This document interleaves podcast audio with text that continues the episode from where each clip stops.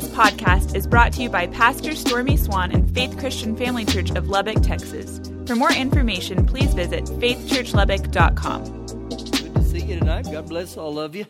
Glad to see you here on a Wednesday night. I think you made a good choice being here. I don't know about you, but I, I just don't want to talk about the God of miracles. I believe in the God of miracles. I, I believe in the God of miracles. And I was with my brother the last few days, and we got to talking about the things of God. And he started talking about a man that he doesn't know him personally yet, but this man just believes God. Just believes God. He finds out what the Bible says and he just acts on it. And so, you know, he told me stories after stories, and people would say, So we came to see you heal these people. And he goes, Well, first of all, I don't heal anybody. I just allow the things of God to work through me. And so, again, when I begin to hear these things, maybe the upcoming weeks I'll share some of the stories, but man, it, it stirred within me to say, I, I just don't want to sing about the God of miracles. I, I, I want to watch the God of miracles move. So just keep, hang, just keep hanging around this place, and you're going to start seeing stuff happen even tonight, all right? All right, well, I welcome all of you. If you need a Bible, once you get your hand up real high, once you get a Bible, go with me to 1 Timothy chapter 6. 1 Timothy 6, and as you're going there, um, I'll just tell you briefly I've been gone for the last couple of days, and Sunday, right after the service, I left for Albuquerque. I've been up there with uh, four of the guys that are part of the Men of Iron that we all grew up together. And so this has been in conversation for a couple of years, but we are in the process of writing a book. And so I'd never been a part of that. And so for a day and a half, like over 15 hours, man, we were around writers and publishers, and it, it was real interesting to me how it went. And so after about six hours, I asked one of the writers, I said, Hey, be honest with me. I said, You're not going to hurt my feelings, okay? Do we have something here? And he said, You got something. You got something. So we'll see where it goes. It's the beginning stages, but it's fun to be able to brag about God. And I will say this to you right now our God still takes messes and makes miracles. I don't care how bad you think you've been, it, it, doesn't, it doesn't matter to Father God. God is still in that business. All right, First Timothy 6. And I'm, I'm going to begin to read in verse 17. And before I read, oftentimes when you talk about the blessings of the Lord, if, if I don't stay right in the middle of the road of the blessings of God, I, I can jump to this ditch which talks about materialism oh, I'm going to have this and this and this and this and this. Or I, I jump in the ditch, this ditch, and it talks about poverty. And I don't know if you've ever seen it before, but I know many people think it's a badge of honor to be poor for the kingdom of God. Now, I'm not against being poor, but that's not God's heart. Thank you. There's a few of you agree. So just, just let this verse soak in here, and I, I want you to see it. Verse 17. Command those who are rich in this present age not to be haughty, not to be prideful, not to be arrogant. Now, see, that's one side of the ditch, man, that you start getting into it and you'd say, Woo, look at everything I got. Look at me, look at me, look at me. But he's saying, Don't get haughty. You get haughty, you'll get naughty. Don't do it. That's not in there. That's part of my thought. That you, you, this present age, not to be haughty nor to trust in uncertain riches. Now, here the word trust in the Greek literally means to expect or to hope for, or other words, they expect them to bring us security or even deliverance. The riches of the world not going to do that, okay? So look how he ends this verse. Don't trust in uncertain riches, but in the living God who gives us richly all things to enjoy. Now, how do I get away from that right there? God, He didn't say, He didn't say, I'm going to give you just a little dab, will do you. He said, No, I want to give you richly all things to enjoy. So when I look at that, something begins to happen when I begin to tell, look what God's done. Man, God, God has blessed me. What you see, what you, that's all because of God. And so right here, you begin to see here, God doesn't want you being irresponsible with the blessings He wants you to enjoy life with, but He wants us to be responsible. with great wealth to say, Father God, I'm going to be a great steward with what you've given me. Yeah, there we go. Amen. So you see right there, man, God, God's not against me being rich. He's just against me when I allow riches to dominate me. And so here's the thought I'm blessed to be a blessing. It's hard to be a blessing when you're not blessed. I, have been on both of, that, that stick right there. I understand what that's like. And so again, it came back to this. And I got to start trusting God. I got to start trusting God with what's given me. And one of the ways I trust Him is I faithfully honor Him. So as long as you do that, man, it keeps you balanced. All right, let's pray. Father God, we love you tonight. We honor you. I, I, I thank you that you are the God that says you give us richly all things to enjoy. And so, Lord, we ask you to grace every one of us that with everything you've blessed us with, that not only are we responsible and good stewards with it, but all the praise goes back to you. And we say thank you for that in Jesus' name. Amen. All right. Well, bless all of you. Glad you came. As uh, we're getting ready to take off here tonight, go with me back to the book of Ruth, chapter 1. Ruth, chapter 1. Remember the way you give, there's these little things right here on the side. So I'm getting ready to say, I'm going to let our ushers receive this. And I realize that's not the way we do things around here. So, again, they're all here on the sides. There's all kinds of way to give. As you're turning to uh, the book of Ruth, chapter 1, the faith closet's open tonight. If you need household goods or anything, be sure and get your children first. This Saturday is a uh, the turkey day, the giveaway, so be sure and do that. And then, you know what? I, I'm going to go ahead and invite you to do this. If you really like to decorate with Christmas stuff, you would be a huge blessing to me to come out Monday from 10 to noon and help. Because if you don't show up, I've got to do it. I'm not asked to do it, I'm commanded to do it. And I, I, I can do it, but sometimes when I do it, I, I don't always have the greatest attitude in doing that. So I'm not, I'm not trying to bluff you, all right? You're welcome to come out to that. And then again, next Wednesday night, we are having a Thanksgiving service, and it's going to be good, I promise you. So, we're going back to the book of Ruth. Where is Ruth? You'll go Joshua, Judges, and then you'll jump right into Ruth. It'll be right before uh, the book of First Samuel. And so, Ruth to me is one of the greatest books in the Bible of redemption. That we got over last week about this family that moved to the land of Moab. And if you've ever studied the Moabites, whoo, they, they were some ungodly folk but again, we see this woman, Naomi, that she loses everything she's got her husband and her two boys. And so life's been very difficult. So pick up with me here in, in Ruth chapter 1, verse 16. But Ruth said, Entreat me or urge me not to leave you. Now, this is talking about to her mother in law. On three different occasions, at least, Ruth's mother in law, which was Naomi, said, Go back to Moab. Go back. Go back. Don't come with me. And so Ruth says here, don't, don't encourage me to leave you or to turn back from following after you. For where you go, I will go, and wherever you lodge, I will lodge, and your people shall be my people, and your God will be my God. Now, I, want to stop right there because if you'll look at the end of verse uh, 16 when, he, when she says, And your God is my God. Now, look real close if you got your Bible. If you'll note on there, the G at the end of verse 16 is capitalized. Your God will be my God. And so, literally, what this is talking about here is the great Jehovah.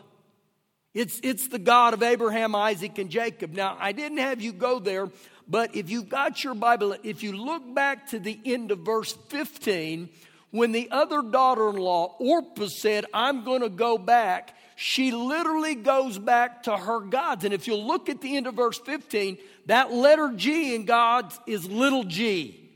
You know what that means? It's fake, it's not the real God. So here's the deal I, I can live to the false gods, or man, I can pursue the real God. I, I can go to the real God. Now, I highlight this because this is a woman who's a Moabite. Other words, she's a Gentile. She's non Jew. She comes from a background of there's no God in their life at all or the true God. And so she says right here, Your people will be my people and your God's going to be my God. So, literally, when she starts talking about her commitment here is not mere emotion. This, this is the transfer of her heart saying, You serve the real God, and that's who I'm going to serve. Keep reading, verse 17. Where you die, I will die, and there will I be buried. The Lord do so to me, and more also, if anything but death parts you and me. So when she says here, the Lord do so, it indicates that Ruth understands the nature of Yahweh, and she literally invokes his name with this oath. The commitment is rooted in the understanding of my mother in law, she knows the real God. She knows the true God. And so this was a key moment for Ruth. This was a decisive fork in the road. Now, last week we started with one of the verses in Matthew 7, verses 13 and 14, where Jesus literally described two roads the narrow road is a road that's difficult and only a few are on it, but it's the road that leads to life. The other road is wide, it's broad, there's many on it, but it's the road that leads to destruction. So, literally, right here, you know what Ruth says? I'm going to go on the narrow road. Why is the narrow road so difficult? Well, you begin to find out this that when you make a decision to serve Yahweh, the true God, you may lose a lot of friends. And there may be family members in your life that say, man, he's crazy. He's turned into a cult. It's crazy what they're doing. And so, again, when you see what Ruth does here, not only is she losing all her family and friends, man, she's going to a whole nother nation. So, part of this, the decisive uh, uh, uh fork in the road for her, there was a separation. And so when it says here that she's going to cling to Naomi, the word Naomi, if you'll remember, it means pleasant, it means delightful, but also one of the translations said the word means favor. So, literally, right here, when Ruth says, I'm not going back to Moab, I'm going with you to Bethlehem, you know what she's saying here? I'm going to stay with favor. I'm not going anywhere unless favor's with me. I'm not going to hang on to anything unless favor's with me. So, literally, what I think she's saying here I'm committed. I'm in for the long haul. And so, what I see right here is a Holy Spirit born commitment that crossed race barriers of, of not only race, but culture. Think about this in this instance. Second Chronicles 16, verse 9, it says, The eyes of the Lord go to and fro across the whole earth, that God is looking to show himself strong on behalf of those whose hearts are loyal to God. I believe this was what was written all over uh, uh, Ruth. She said, I got a loyal heart. And that loyalty not only showed up toward her mother in law, but really it was saying, I want to I wanna serve the God that you serve. And so when you look at what Ruth does here, she doesn't categorize her, herself or her life through the lens of nationality or color, but she literally categorized her life like this I belong to God, I'm a child of God. And so when you see here that, that she may have been, or people may have said to her, You're a Moabite. She didn't use that. Being a Moabite didn't stop her from pursuing or worshiping God, and it shouldn't stop you. And oftentimes we'll have this thought, well, I'm I'm just a I'm just an old this or I'm just an old that, or why would God do anything for me? Well, again, I, I believe this right here. I got to get a hold of this. It's because I belong to God. And if I belong to God and you belong to God, then guess what? That means we're brothers and sisters. But too many times we have the thought, well, I'm Chinese. I'm African. I'm Latino. I'm Caucasian, whatever that is. I still haven't figured that out. No, that's not who I am. When I get born again, I belong to God. I become a child of God. So why I highlight this, this is a woman who crossed racial and culture barriers and says, you know what? I'm not a Jew. I'm a child of God. I'm no different. And I think many times this is what gets us off track. So this was a radical commitment to God and his people, which has got to become my identity. I'm a child of God. You're a child of God. And the reason that's so important because, man, the blessings I'm going to walk into, they have to do with when I start understanding I'm a child of God. Well, Pastor, I, I don't feel like a child of God. Well, you got to look what the Bible says. When you get born again, I belong to God. And so, right here, you see, this is what Ruth said Your God's my God. He's my God. Verse 18 when she saw or realized, now this was Naomi, that she, Ruth, was determined to go with her, she stopped speaking to her. Now the two of them went until they came to Bethlehem. And when it happened, they had come to Bethlehem, that all the city was excited because of them. And the woman said, Is this Naomi? Is this pleasant? Is this delightful? If this is favor, now understand you got to think about this in these terms. It's been at least 10 years since they left, at least. And so, had, had Naomi changed in appearance? I believe she had. I believe she had some battle scars because of her life, the hurt, the pain that she existed. And so they're saying, Is this Naomi? Verse 20. But she said to them, Do not call me Naomi. Do not call me pleasant. Don't call me delightful. Don't call me favor. Now, we talked about this last week that in Jewish heritage, names were huge. They didn't name people names just because it was cool. When they named them, it had prophetic implications upon it. So remember when God changed Abram's name to Abraham, it meant the God of many nations. So every time someone would yell out Abraham, you know what they were literally saying? That's the God of many nations. So back with Naomi, when they would say Naomi, it was like they were saying, hey, favor. But she said, don't call me favor anymore. Call me Mara. You know what the word Mara means? It means bitter. Call me bitter. Don't call me favor in no uncertain terms. Call me bitter. So every time that people would see her, they would say, Hey, Mara. Hey, bitter. And what normally would happen that they would walk in the line of what their name meant. They would begin to gravitate. It was like Abraham. When God called him the father of many nations, hey, Abraham, Abraham, you're the father of many nations. Guess what ultimately happened? He began to walk in the same that his name meant. It didn't happen overnight.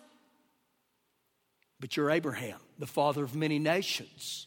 So in this situation, she says, don't call me favor, call me bitter.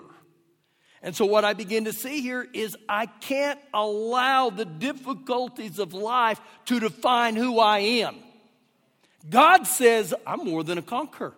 God says I'm an overcomer, but yet, because of the things that we go through, if I'm not careful, I allow life to define me instead of God to define me. Now, look what she says here. For the Almighty has dealt very bitterly with me. The Almighty. So in my Bible, right there where it says the Almighty, it, it has a little star. And that little star took me to, to Psalms 91, verse 1. And where it says the Almighty, you know what that says, Psalms 91 1? He who dwelleth in the secret place of the Most High shall abide under the shadow of the Almighty. And I will say, I will say, I will say of the Lord, He is my refuge, my fortress, my God, in Him will I trust. But she does just the opposite. It's like she's mad at God. She's blaming God instead of saying, That's my God. And I will say, Now let me ask you something. What are you saying about the Lord today? Whoo, he's my refuge, he's my fortress, he's my God, in him will I trust. Or am I saying what she did? The Almighty has dealt very bitterly with me. Now look what she goes on to say. I went out full of life and the Lord has brought me home empty. Man, she's lost her identity. Since the Lord has testified against me, and the Almighty, El Shaddai, has afflicted me. One translation says, He has ruined me. So, Naomi, right here, she reflects human nature in general as she blames God rather than looking at her personal choices and her sinful nature for her destructive and painful things she's experiencing, she indicates that the circumstances she's experiencing are because of God. And it's dangerous to blame God. Now, here's the point in this with her God didn't tell them to move to Moab. They decided to go to Moab on their own. And so when I look at this, I, I, I, can't allow bitterness and disappointment of life to blind you to what God really wants to do. And so she felt God had cursed her. She felt like God had afflicted her. And here's what I think a lot of times happen. We decide to do something in life and, and we don't have a clue if it's God's blessing or not. And we say, you know what? I'm, I'm going to go ahead and bear, buy this house. And when I buy the house and it doesn't work out, we blame God. We get mad at God, even though we never consulted God. It's kind of like someone that says, you know what? I'm going to marry Uncle Buck, even though he doesn't love God at all. And guess what? Once I marry him, I'm going to get him turned around. He's going to serve God. But God said, don't be married or unequally yoked with unbelievers. But we have this thought whatever I do, God's going to bless it. God's not going to bless it unless it's His idea. And so I don't know where we get off thinking, God, you got to bless it just because I'm doing it. And so I think that was their mindset to a degree. You know what? We're going to move to Moab and we're going to live happily ever after. Where you're going to live to a place where God doesn't even exist in their lives, but yet you think God's going to bless it. That hurt, Pastor. And so this is what was happening to her. So she chose to walk away from God. She chose to walk away from the, the house of bread to Moab. And because of her choices, life hardened her. Now, let me ask you something. Does this describe you right now? Are you mad at God? You know, there's been times in my life I've told God, I'm mad at you. And I realized real quick, God's not the one who put me in that predicament. I'm the one who chose that. And I believe it's time, or it's time, sometimes it's very healthy for you to go ahead and be very transparent with God. But I can tell you this right now. If you allow bitterness to stay in your heart, it'll suck the life out of you forever. It'll kill you. Bitterness is an inward poison. And as long as I hold on to that inward bitterness, that, that poison just stays on the inside of me. And the only way to release that is say, Father God, I repent of that. I, I, I don't want to have a hard heart. And so when I repent to God and say, Father God, I'm sorry for the bitterness. I'm sorry for this. I repent of this. Man, that bitterness is released. Is it easy? Not all the time. Not all the time. I, I've told this story many times, and this may take most of my evening, but man, I had this lady who was really dear to me, but man, she, she was having huge issues and she got into the hospital. She had a tumor the size of a volleyball right there in her stomach. And she said, Pastor, I, I believe Mark 16 that if you'll lay hands on the sick, they'll recover. And she said, If you'll come up to the hospital and lay hands on me, I'll recover. And I said, I'm in. I believe the scripture. And I got in here praying. The Lord said, Don't go up there and pray for her. And I'm blinking like a cow at a new gate. I was like, What? What? What? I thought, I can't, I can't be hearing God right. That I must ate a lot of pizza today. I'm got a tummy ache. Something's not right. And I kept asking God, man. The more I prayed, God said, Don't pray for her. And I'm telling you, on the way up there, the whole way up there, it got intense. I could sense God saying, Don't pray for her. Don't. And, and some people say, What do you mean you sense God telling you that? It's, it's the still small voice. Come this Sunday, I'm going to talk about that. But I begin to hear God right here, and it's like, oh my gosh, it's not verbal. Hey, stupid, listen to me. It's not that way. He doesn't, he doesn't get an airplane and write in the sky in cursive, stupid, don't pray for her. But I knew in my heart, and so man, I'm walking up, and I, I can still remember I'm going to the sixth floor on the east tower at Covenant. And I'm walking through there, and the Lord said, Don't pray for her. Man, that, that bell rings on the sixth floor, and I step off, and I sense the Lord said, don't, don't pray for her. I look, and there's her name on that wall outside that room. And I walked in, and she said, Pastor, I'm so glad you're here to pray for me. This is in the Greek. Craptacular. I was like, Oh, Jesus, you got to help me. And he said, Don't pray for her.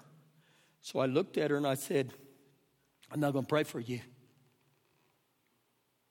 I said, You got bitterness in your heart and you want God to heal you, but I said, He can't because that in there.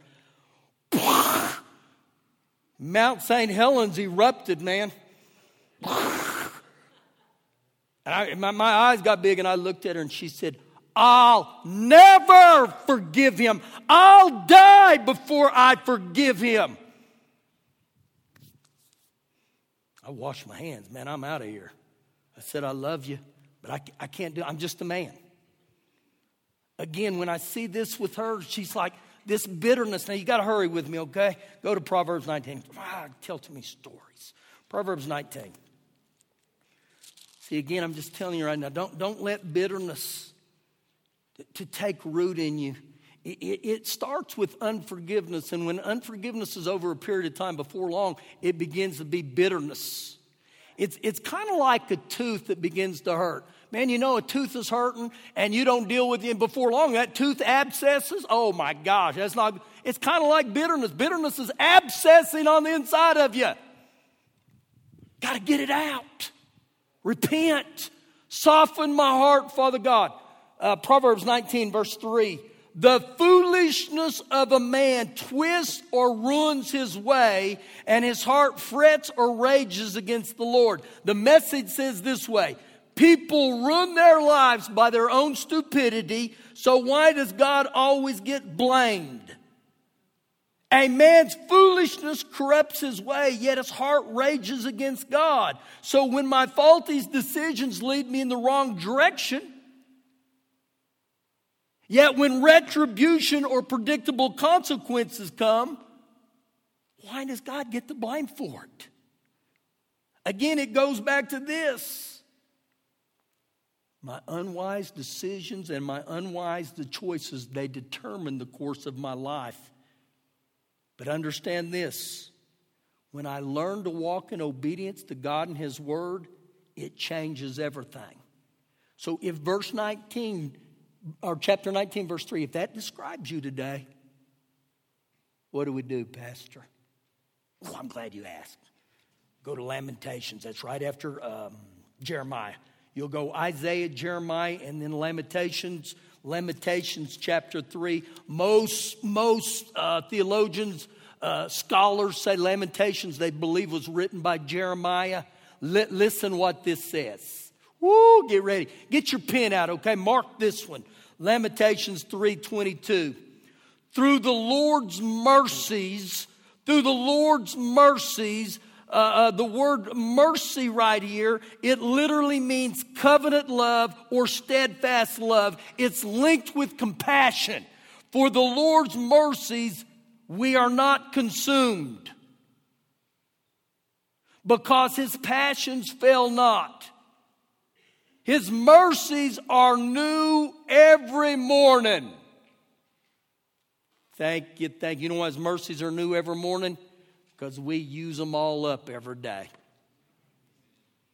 His mercy to you. Now, let me say this His, his covenant love, His compassion is new to us every day. Great is your faithfulness.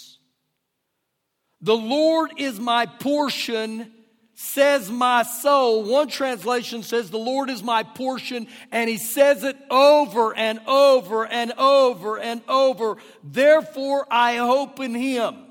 Now, when you look at this, that, that the word mercy here it, it talks about God's covenant and it talks about three areas his compassion, his commitment, and his covenant. The, the compassion we talk about toward us, even though we deserve punishment, his mercy says you're not going to get it. Oh, thank you. Dear, G- aren't you glad you don't get what you deserve? Oh my, I, I thank God I don't get what I deserve. His, his commitment is to restore us even though we deserve to endure the consequences of our choices. And his covenant is the covenant of love expressed at the point of our greatest foolishness. Now, let me ask you have you ever done something really foolish or stupid? I did. I have. I do. Thank God for his mercy. You know what his mercy says to me? He's the God of a second chance. He says, even though you deserve it, I'm going to mercy you. Turn back just a couple pages, Jeremiah 29. Jeremiah 29. And, and this, this verse here, or these verses, verses 11 through 14, some of these verses here are cross referenced back into the book of Ruth. listen, listen to this. Verse 11. For I know the thoughts that I think toward you, says the Lord. The thoughts he has toward you are that of peace and not evil, to give you a future and a hope.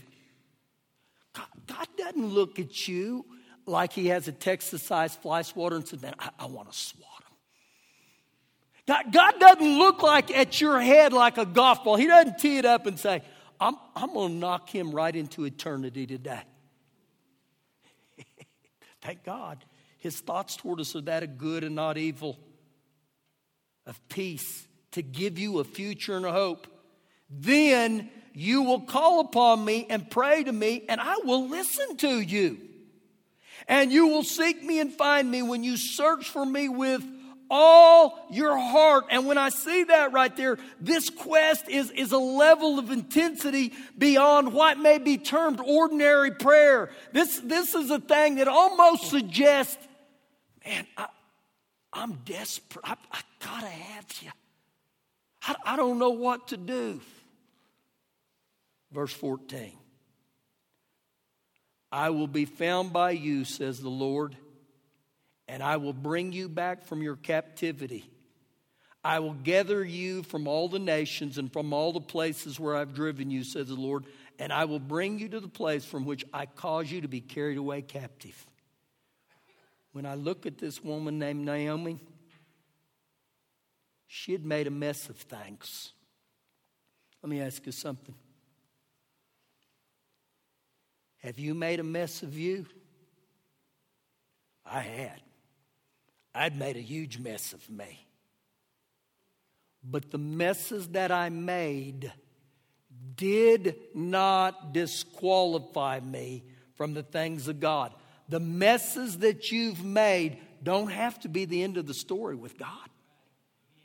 God said, The thoughts I have for you are good. And so when this woman named Naomi left Moab, it was like she was leaving the things of the world. And when she went back to Bethlehem, you know what's that symbolic of? I'm coming back to God. Even though when she went back to the things of God, she was very bitter. But what I find out that the more I hang out with God, man, God begins to get that bitterness out of me. And so her life wouldn't have changed if she wouldn't have left Moab. You got to leave Moab. Get out of Moab. Turn to God and say, man, I'm coming back to the house of bread. I'm coming back to the things of God. And so I, I highlight this tonight. Man, something happens when I live committed to God. I, I, I don't have to be dominated by my past. Listen, don't allow your past to be your identity. Your identity. Don't, don't allow your past to shape your future. Come back to God. I don't know about you. I, would hated to be na- uh, labeled the rest of my life bitter. As so bitter. When in reality, my name is Naomi. I'm favor. I, I, would love, whoo, there's old favor. There's the favor of God. There's the favor of God. Now, I'm going to be on this again for a few more weeks, but not next week. So you're going to have to come back in a few weeks to hear it. But we're going to stay with this because it, it continually gets better. And, and she, I'll just read ahead for you. She ultimately finds this guy named Boaz. And man, I'm telling you, she loved Boaz. Boaz was the redeemer of her. Not, ah, we better stop at Boaz. I can get a little ornery with that name, and sometimes people lose their salvation when I do that. But again, it shows me the redemption of God. God doesn't ever give up on you. Just stand up here. Just, just bow your head right there where you're at, because I, I, I really sense some of these verses. God, God really wants to speak to your heart. Just, just really close your eyes and, and don't, don't allow your, your, your mind to get to, to homework or the laundry or Walmart. Listen, is close your eyes, listen. For I know the thoughts that I think toward you, says the Lord. Thoughts of peace and not of evil to give you a future and a hope. Now, just with your eyes closed, these are the thoughts I think toward you. understand when we read this, this is our Heavenly Father. This, this is the God of the universe. The thoughts I think, and, and so when I say that and I want you to understand this God knows you, God's aware of you. God, God knows the very number of the hairs on your head.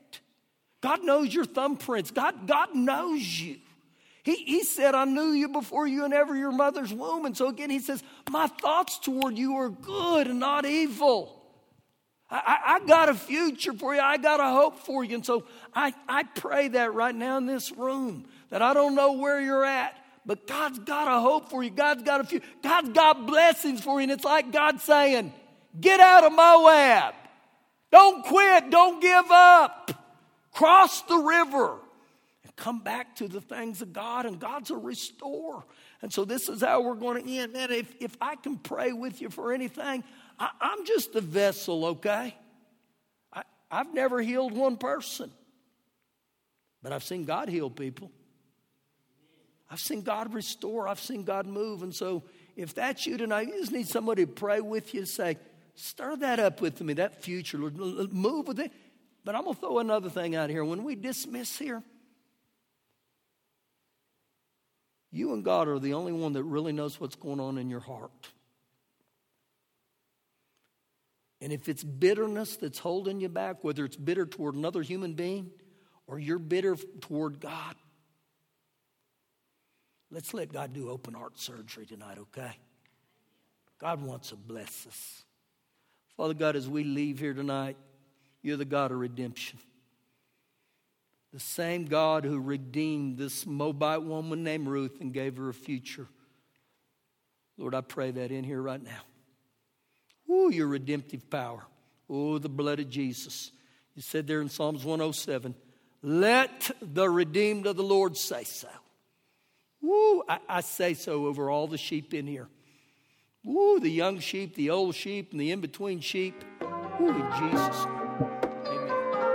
Thank you for listening today. For more information, please visit faithchurchlubbock.com.